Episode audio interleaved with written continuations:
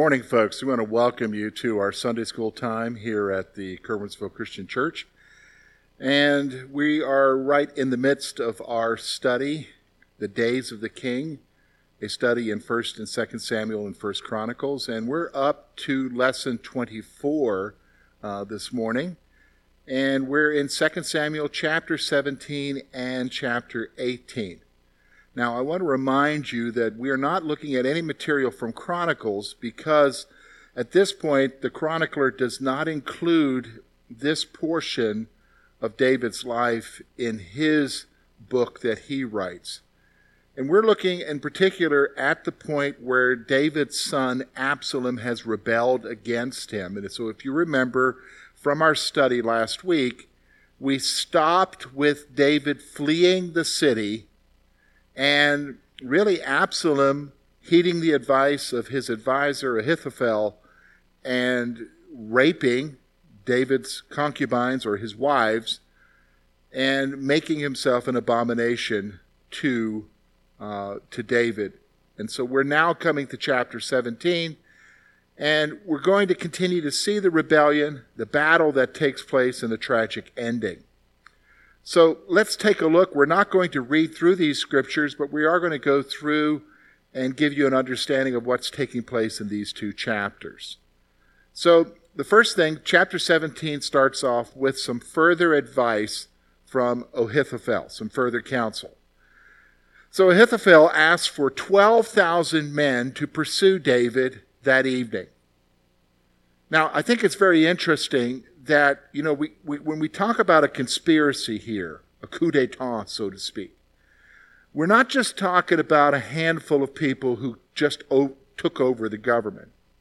Remember that Absalom has gained really the hearts of the people. He's gained support of the people, you're going to see here soon, that he has the elders of Israel in his court. And so basically, he has at his disposal thousands of warriors who are loyal to him. They would see that he feel that he is the rightful king. So Ahithophel asked for 12,000 men to pursue David immediately that evening. Now, he felt that the sudden attack while David was weak would cause the people to flee David. So again, his counsel was, you know, if we attack him, and we do it suddenly, the people are going to be in panic, they're going to flee, and they won't be with him. He also says that in doing this, okay, at this point, he will kill David and he will return with the people. So if they do this sudden lightning attack, 12,000 people scatter, they'll get David, they'll kill him. Once he's dead, the people have no one to cling to, so they'll return with him. He'll return with the people back to Jerusalem. So that's his plan. That's the counsel that he gives Absalom. This advice pleased Absalom and the elders of Israel. Isn't that interesting? So this isn't just a conspiracy of a few people. Absalom really has the nation. And they're rebelling against the one time hero King David. Now, it is interesting because when you read in chapter 17, you go a little bit further, Absalom called for Hushai to give counsel if Ahithophel was wrong. Now, I don't know why he did that. Must have been the Lord. But Absalom said, well, why don't we ask Hushai what his advice is if he thinks the advice of Ahithophel is correct or if he's got something better.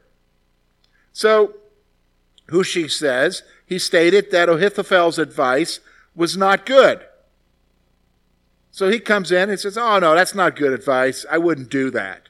Okay? So then he proceeds to give some other counsel. He give, begins to give some other advice here. So he stated that David and his mighty men would be enraged and not with the people.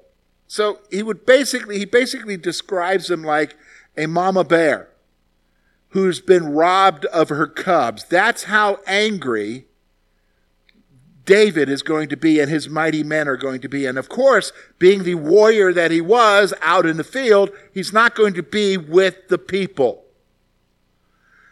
So he says that the men sent for David would be surely defeated, and that would not reflect well on Absalom.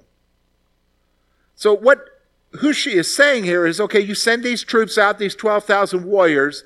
David and his mighty men are angry, they're enraged. They're going to surely defeat these 12,000 men. Those 12,000 men are going to end up dead and defeated, and that's not going to look well in the hearts of the people that you are the king because you just sent some people after David and they couldn't do it. So that's not good advice, Hushai is saying. He recommended that the entire army be gathered from Dan to Beersheba, from the north to the south. Get the entire Israeli army together, be gathered to Absalom, and he, as he leads them in battle against David. So his advice is okay, let's do it full force, not 12,000. Let's get the entire Israeli army, call them up from Dan to Beersheba, and we will go in mass, you leading us, Absalom, to go against David. Wow.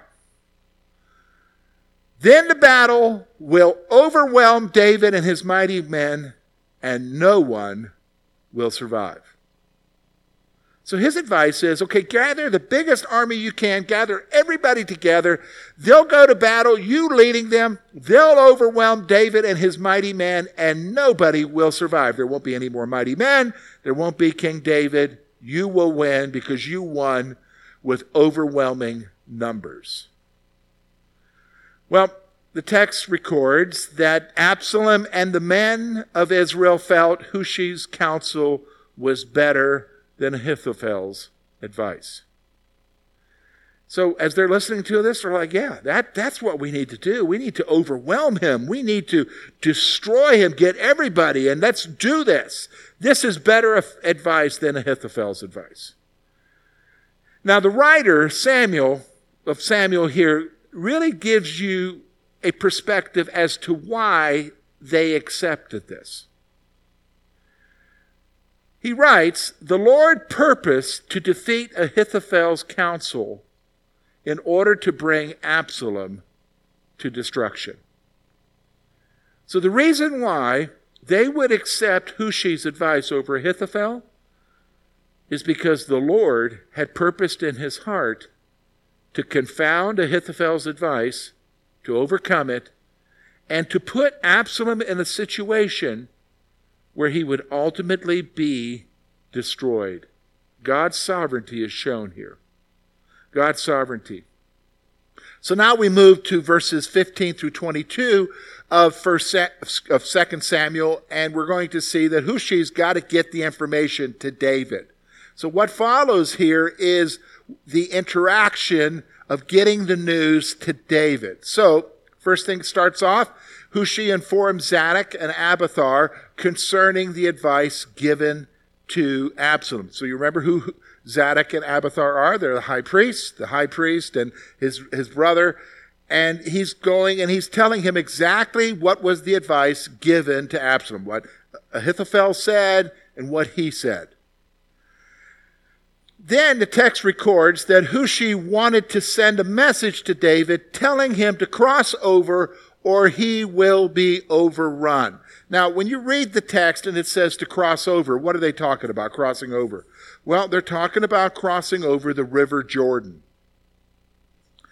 Because David is escaping from Jerusalem and traveling east. He's traveling east. And so you would have to cross over the river Jordan.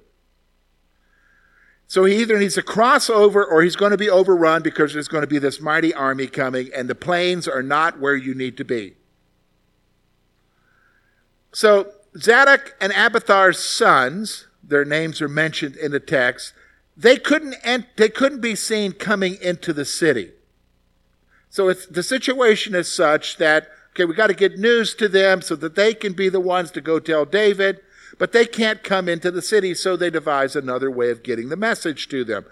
a female servant was sent to tell them the message to bring to David. So they got a female servant that would not be drawing any attention to anyone. She would go out, who knows, maybe carrying a water buck, uh, jar or something, who knows. She would go out of the city to where they are at to convey the message. Now, the text does tell us that this foolproof plan, isn't so foolproof because a lad saw them and told Absalom, which resulted in their fleeing. Now, the, the term lad, that means a child or a teenager saw them. Okay? And so Absalom is told, and this results in their fleeing because now they're being pursued.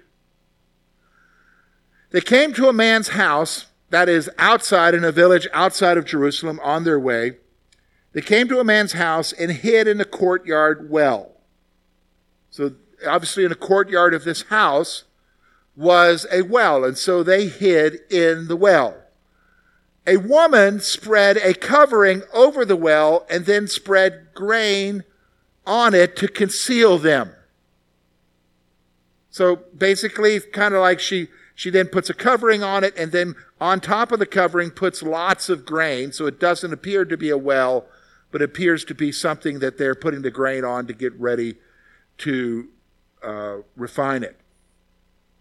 When Absalom's men came searching for the men, the women stated that they had crossed over. Now, here it's not crossed over the River Jordan, it's crossed over the brook. They've gone on further in their journey. Okay?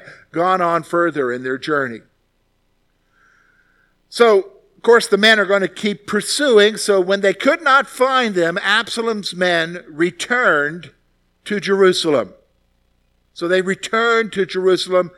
They, they did all the searching they could. We couldn't find them, so let's head back. We're going to spend all day out here looking for nothing. Let's go back. That's what they do. So when the priest's sons, when they came to David, they told him to cross over because of Ahithophel's advice. So basically, they said, cross on over. You need to get over the Jordan. You and the people because if this is what Ahithophel has advised, they're not doing it right now, but you never know, they might change their mind. You need to get out of here.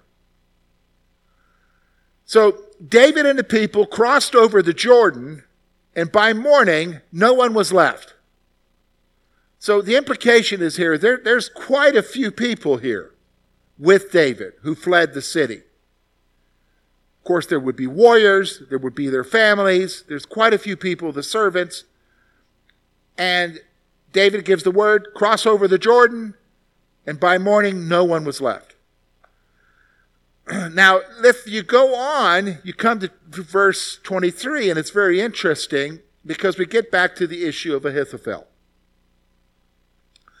When his advice was not taken, Ahithophel returned to his home. It says he got on his donkey, went back to where he came from, which would be probably whatever village he was from, he decided to go home when his advice wasn't followed. Now, this is interesting. He's one of the major conspirators here, and when his advice wasn't taken, he left. And here's what it says He set his house in order. That's a good way of saying you're getting ready to die. So you're putting, getting all the preparations ready, kind of setting it in order as far as what's going to happen when you're gone. And then hanged himself. He committed suicide. Now, if you're reading this for the first time, you're kind of like, wow, what, what is going on here? I mean, his advice wasn't taken. Why would he go and do that? Well, my friends, I think Ahithophel is smart enough because remember, they're the ones who used to say his counsel was like the oracles of God, something that would heard, be heard directly from God.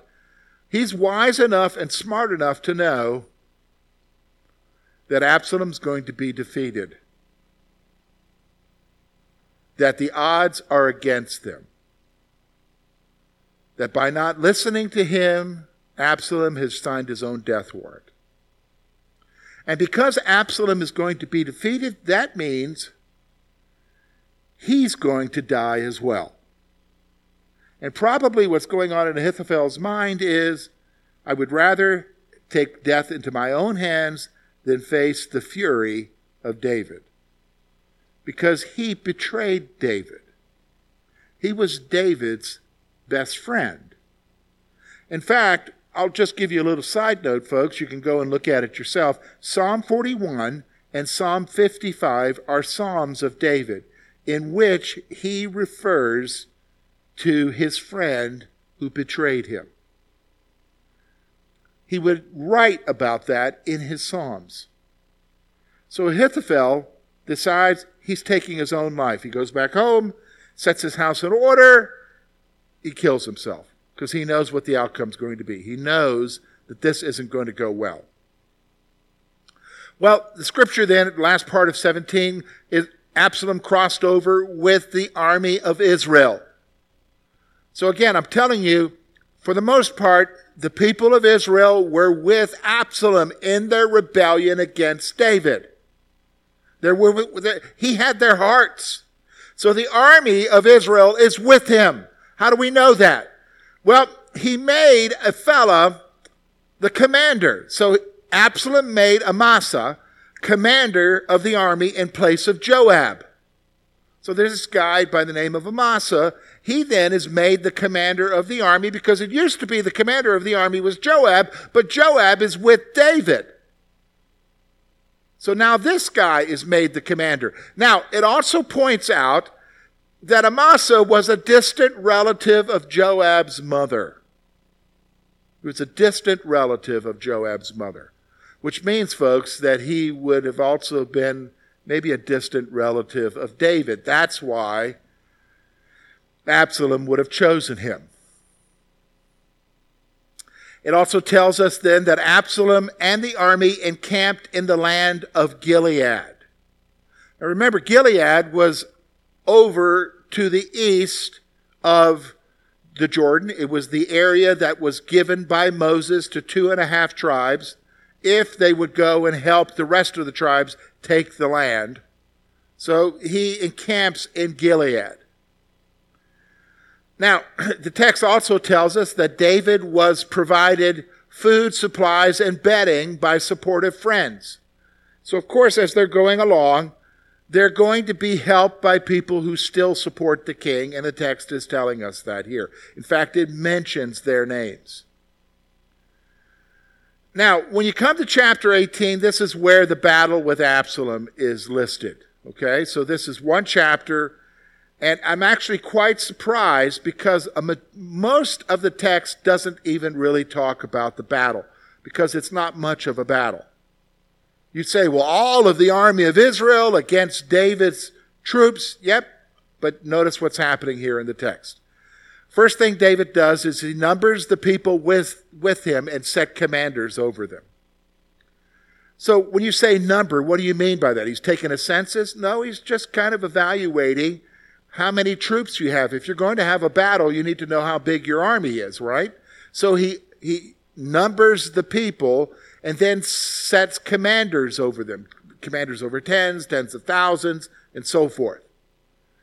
He divided his men between his three great commanders who are with him. So he divided his men between Joab, Abishai, and Attai. So remember, Joab and Abishai are brothers. They're the sons of Zeruiah. And Attai is the uh, Philistine mercenary commander who is with David, who is serving David. So they have been given command, basically dividing the army into three parts. David wanted to go with them. Now, this is interesting. David is a warrior, so he wants to go with them, but the people, the commanders and the people, they insisted that he remain because he was important. They basically said, You are the most important one here. For us to die, it doesn't matter. We can run and flee, but if you die, then all is lost. You need to remain behind. And of course, he does.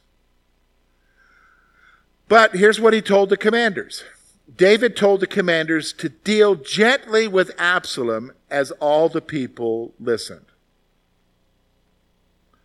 Now, here's what he does he basically says, okay, when this happens, I want you to be gentle with Absalom. Basically, he's basically saying, don't kill him.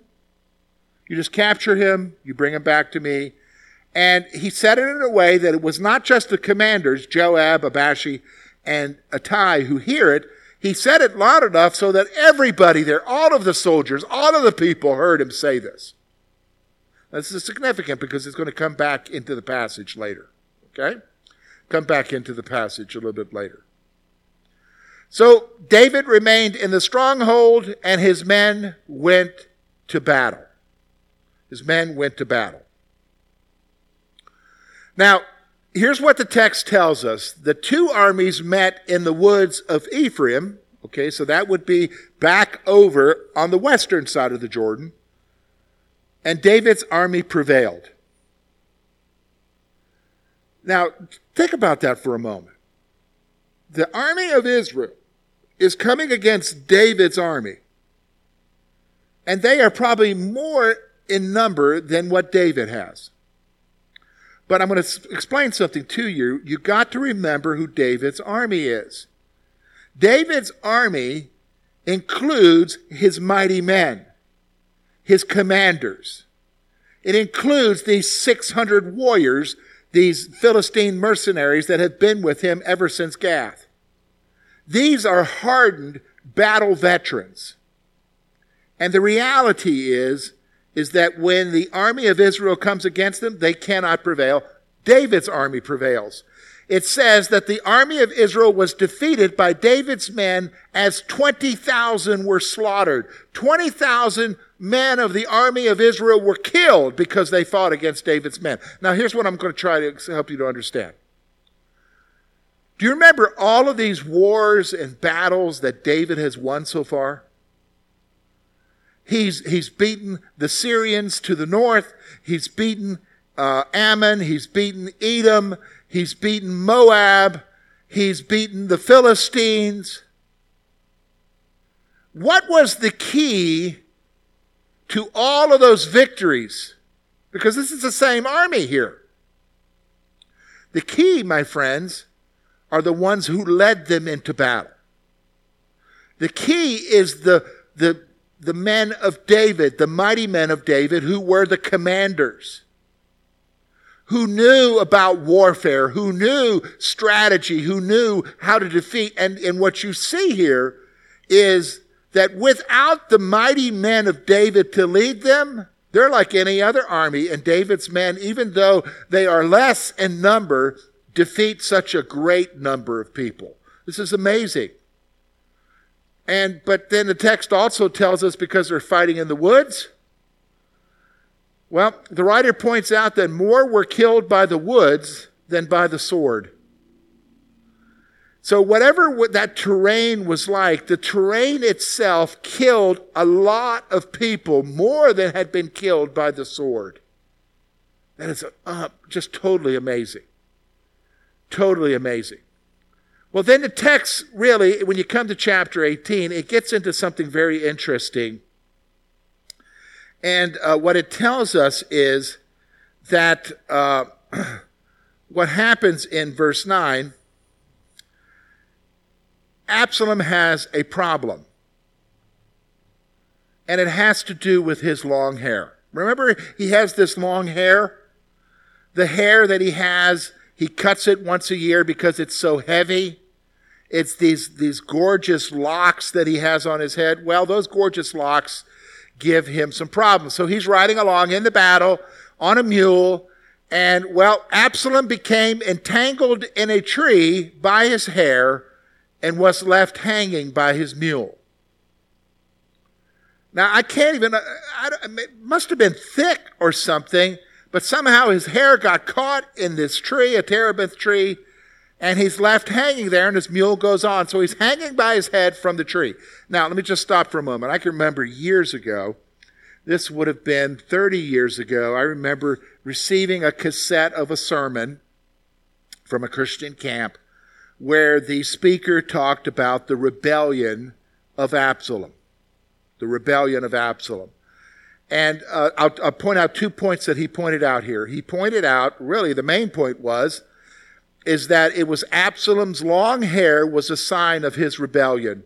And it was his long hair that got him in trouble, and his long hair that ended up killing him and it was his long hair that was the issue. And so, people, you don't need to have long hair because it's a sign of rebellion.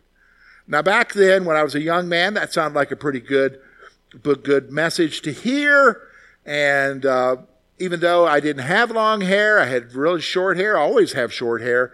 Uh, I thought that was really good message. Now here I am, all these years later. I would say that message wasn't worth listening to. Because that's not what the text is saying. Absalom was rebellious, yes. But his long hair had nothing to do with it. In fact, no one thought anything about his long hair. They just commented on how beautiful a hair he had. But it's his long hair that got him in trouble in the sense that he got hung up in a tree. Now, the text goes on then and tells us that somebody saw Absalom hanging by his hair and told Joab. So some warrior is out there and he's looking and he sees this guy hanging by his hair and he realizes that's Absalom. So what does he do? He goes and tells Joab, Hey, Absalom's hanging in this tree. Now listen to what Joab does. Joab asked if the man killed Absalom, stating that he would have been rewarded. In fact, it's interesting the reward. He would have given him a sum of money, a sum of silver, and a belt. A belt. Now, obviously, belts must have been pretty significant. You and I would not see that as a reward. Hey, thanks for doing that. Here's a belt. It was a, that was obviously something in their culture. So, did you kill him? I would have rewarded you. Well, the man refused to kill Absalom because of the king's wishes, and he feared for his life. This guy's pretty smart, okay? First of all, he remembers that David said, deal gently with Absalom. He remembers that. He also says, because the king said that, if I had killed him, Joab, you would have been one of the first ones to execute judgment on me for killing the king's son. So I didn't do it. I didn't do it. So here's what happens. Joab decides, okay, I'm done talking. Let's move on here. So Joab took three spears and personally killed Absalom as he hung in the tree. The text says he took the three spears and pierced him through the heart. Then he had ten men who were with him cut him down and kill him.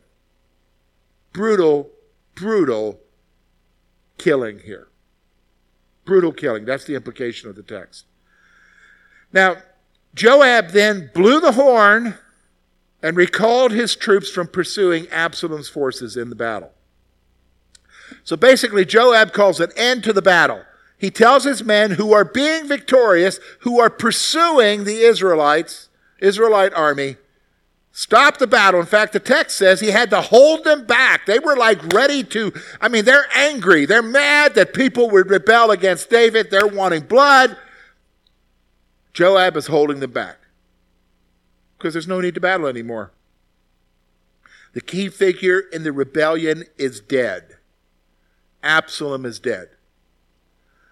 So here's what they did they threw Absalom's body into a pit and they heaped rocks over it as Israel fled. What a burial. Not much of a burial. Somewhere in the woods of Ephraim, they threw his body in a pit and they just piled rocks on top of it. Now, the writer does tell us something interesting, and I think it's very significant. The writer points out that Absalom once set up a pillar to memorialize himself. Obviously, at this point, the text refers to the fact that he says he has no sons. Well, that's not true. We know later on in 2 Samuel 14 that it lists that he did have two sons and a daughter whom he named Tamar. But obviously, this had taken place before those sons were born. And Absalom made a memorial to himself because he said no one would be there to remember him. And it is known as, the writer says, as Absalom's memorial to this day. Absalom's stone. Now, somehow David's got to be told about this, and so the rest of the chapter is about the conveying of that news. Now, there's a fellow here by the name of Ahima Ahimaaz son of Zadok, who wanted to bring David the news of the victory. So there's a guy who says, I'll go.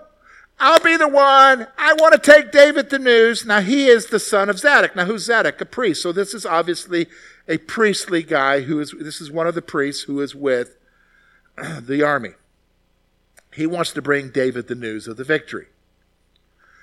Now, it's interesting because Joab refuses.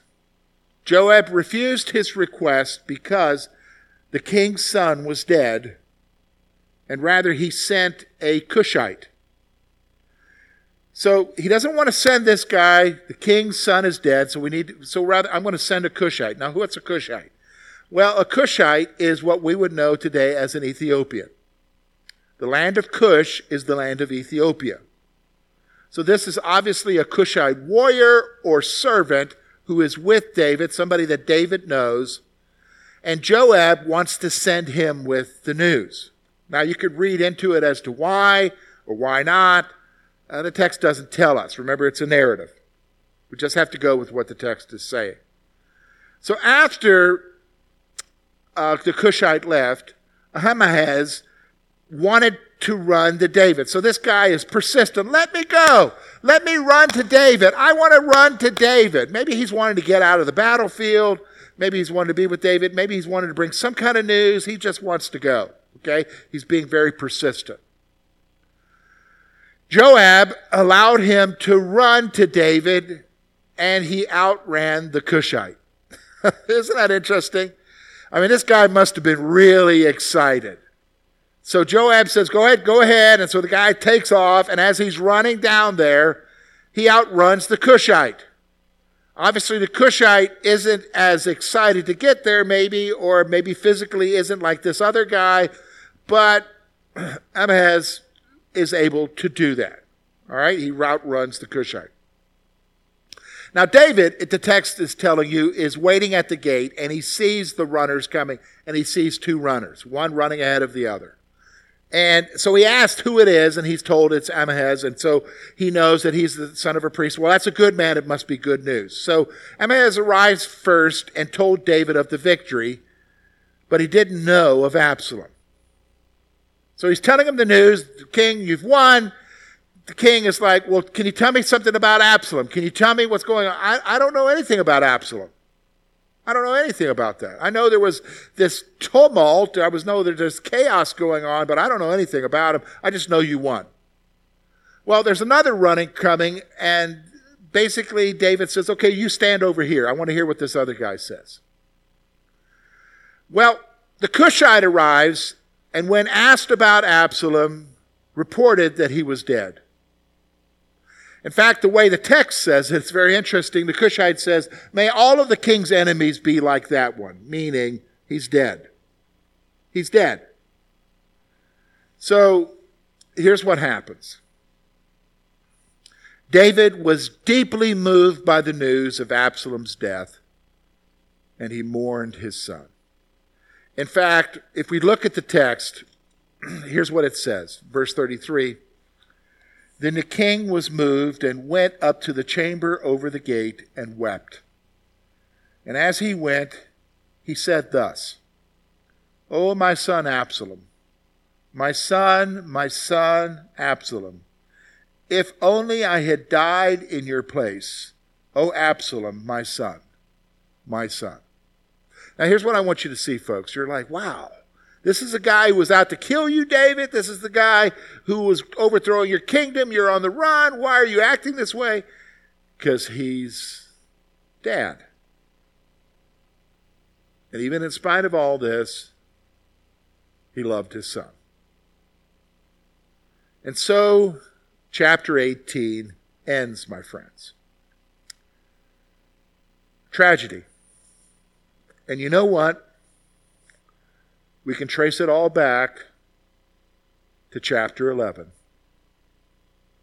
David's sin with Bathsheba and the murder of Uriah the Hittite. And all of this is the fulfillment of the prophecy Nathan the prophet gave him in chapter 12.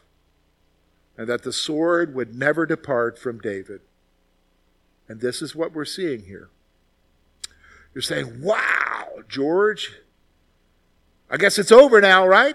No, no, remember, the passage says, The sword will not depart from your house. David still has many more things yet that will happen. And we're going to see that as we progress on in 2 Samuel. And so now we come to chapter 19 next week, where we're going to see David's return to Jerusalem and the events that took place after that.